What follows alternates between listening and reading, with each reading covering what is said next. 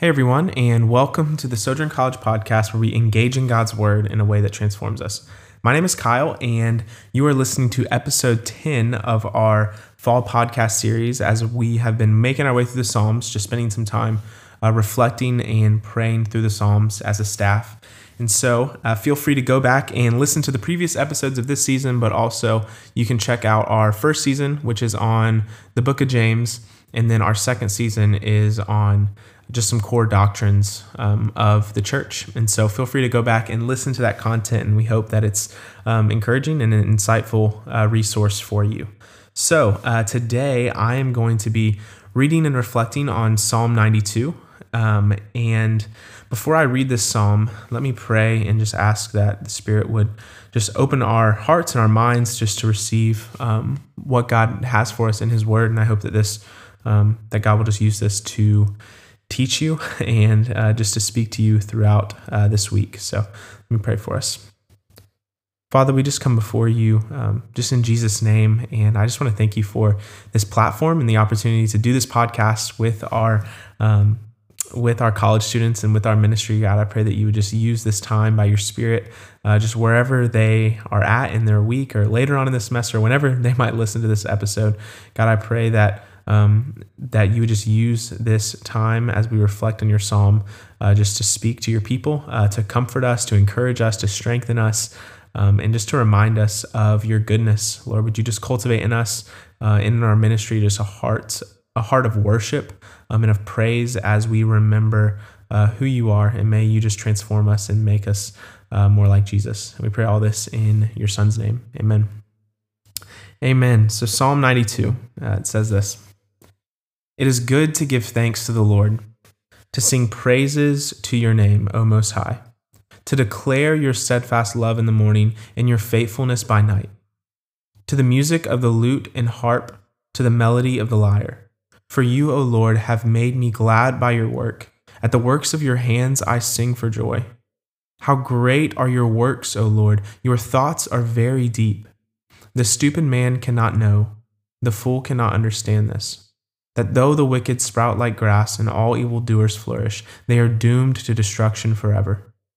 But you, O Lord, are on high forever. For behold, your enemies, O Lord, for behold, your enemies shall perish. All evildoers shall be scattered. But you have exalted my horn like that of a wild ox. You have poured over me fresh oil. My eyes have seen the downfall of my enemies. My ears have heard the doom of my evil assailants. The righteous flourish like the palm tree and grow like a cedar in Lebanon. They are planted in the house of the Lord. They flourish in the courts of our God. They still bear fruit in old age. They are ever full of sap and green. To declare that the Lord is upright, He is my rock, and there is no unrighteousness in Him. So, this is a, a psalm uh, of worship and praise to the Lord. And I was just gravitating towards this psalm um, because I feel like a lot of the psalms that I've been kind of gravitating towards or reflecting on in the past months and even in this podcast have been more psalms of lament. Um, but just honestly, the past couple weeks, God has been just cultivating in me just a, a greater sense of, of, gratitude, a change in my perspective, a greater hopefulness.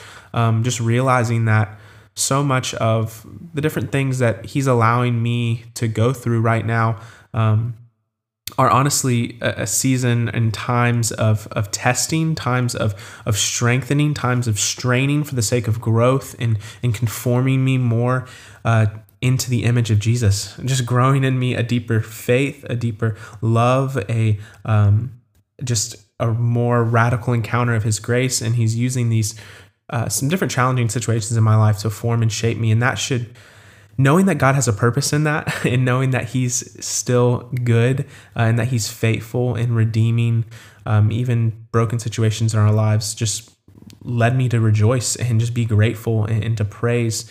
Um, so yeah, a lot of a lot of the psalms that I've been kind of reflecting on in the past have been laments, but this is definitely a, a psalm of of praise and of worship.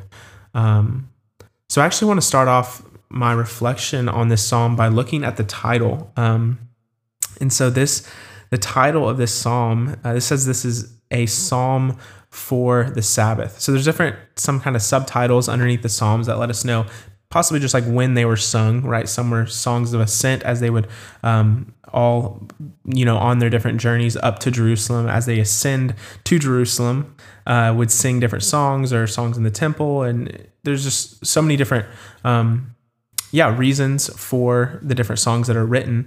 Uh, but the reason this psalm was written is that it was a psalm for the Sabbath. Um, and most of you probably know what the Sabbath is, but I think our first kind of point of reference for, for, for the Sabbath should always be to look back at creation in Genesis chapter 1 uh, in chapter 2 and we see that God creates he works uh, for for 6 days he speaks creation into existence um, and he creates uh, the earth and he creates the the sea and the, the land and the sky and the animals um, and he creates us as the pinnacle of his creation. The final thing he makes is humanity. Um, and in chapter two, we get a glimpse that he actually, everything else he speaks into existence, but God actually forms man out of the dust and breathes his breath of life into man. And then on the seventh day, God rests.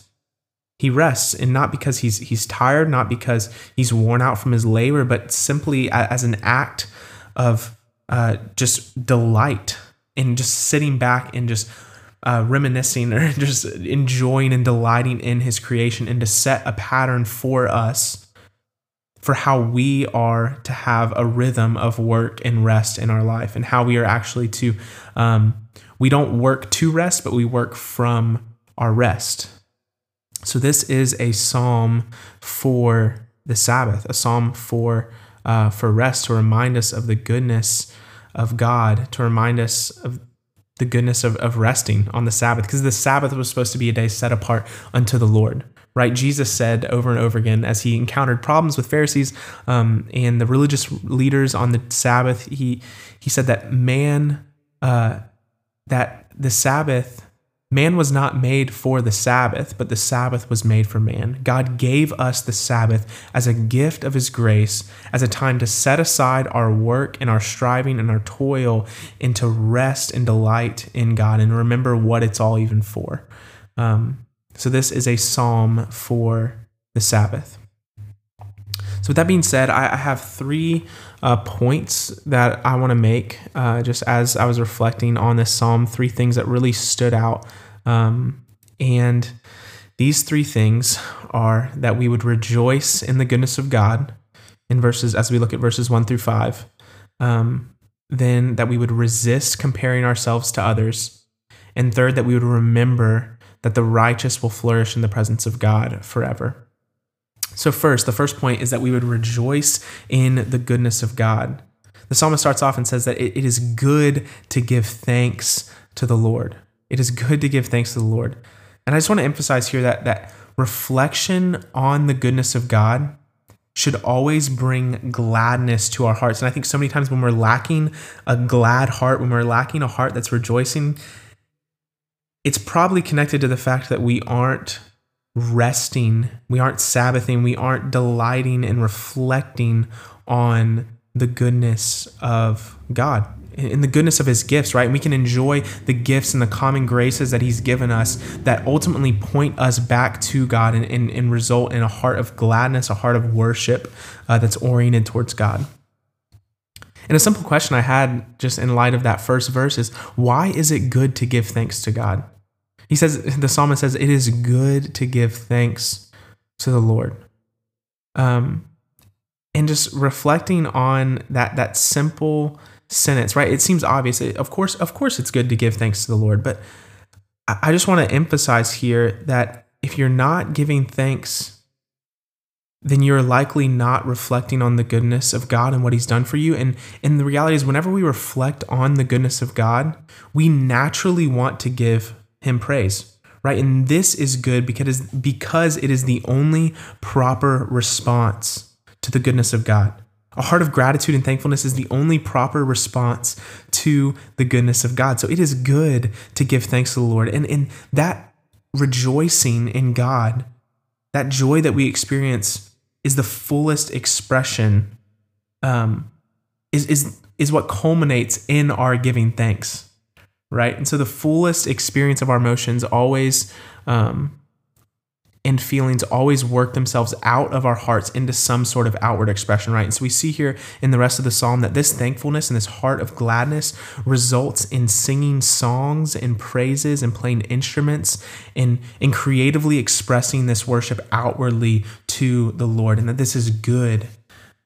And I would say too, it's just it's good for our souls, right? I've I've honestly been trying to just cultivate a a more thankful prayer life. Um, there's different acronyms you can use to kind of help guide your prayers so that way you're covering like a lot of bases in your prayer life and kind of to get out of a monotonous rut. And one of those I've been using recently is um, it's called ACTS. So it's adoration, prayers of adoration, confession, thanksgiving, um, and supplication. And particularly Thanksgiving has been um, just really crucial to my rejoicing in God recently, just by actually pausing and thanking God and remembering all of the wonderful things that He's done for me and, and, is, and is doing in my life and how He's working and how He's just continually been faithful. So uh, I want to encourage you just to make Thanksgiving an active part of your prayer life.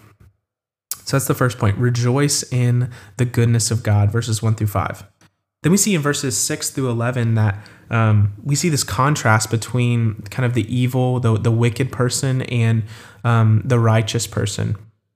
And I want to say that, like, here I think we, we see a good example of how deadly comparison can be. Right, over and over in Scripture, we see some some of the righteous people in Scripture struggling, or so-called righteous. Right, they're still failures, they're still imperfect, um, but we see the people who are following God, who are trying to follow the Lord and be faithful to Him, struggle as they look at some of these people that they deem as wicked and see how they're flourishing, see how um, they're more well off, uh, whether that's financially or, or, whatever that might be. In the eyes of the world, they seem to be more well off.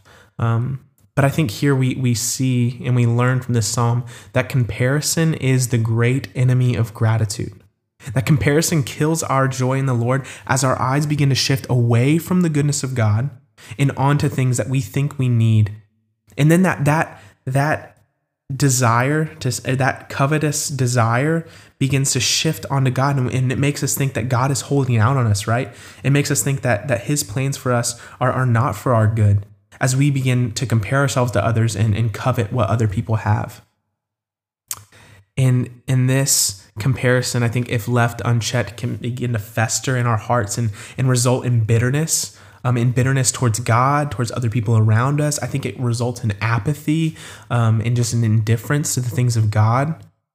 And when we lose sight, I mean, especially of the gospel, I think we we all need to preach the gospel to ourselves regularly as we reflect on the goodness of what God has done for us in Jesus, as He has died for us who were His enemies. Like Jesus, I just think of I think it's 2 Corinthians 5 21, for he made him who knew no sin to be sin for us so that we might become the righteousness of God.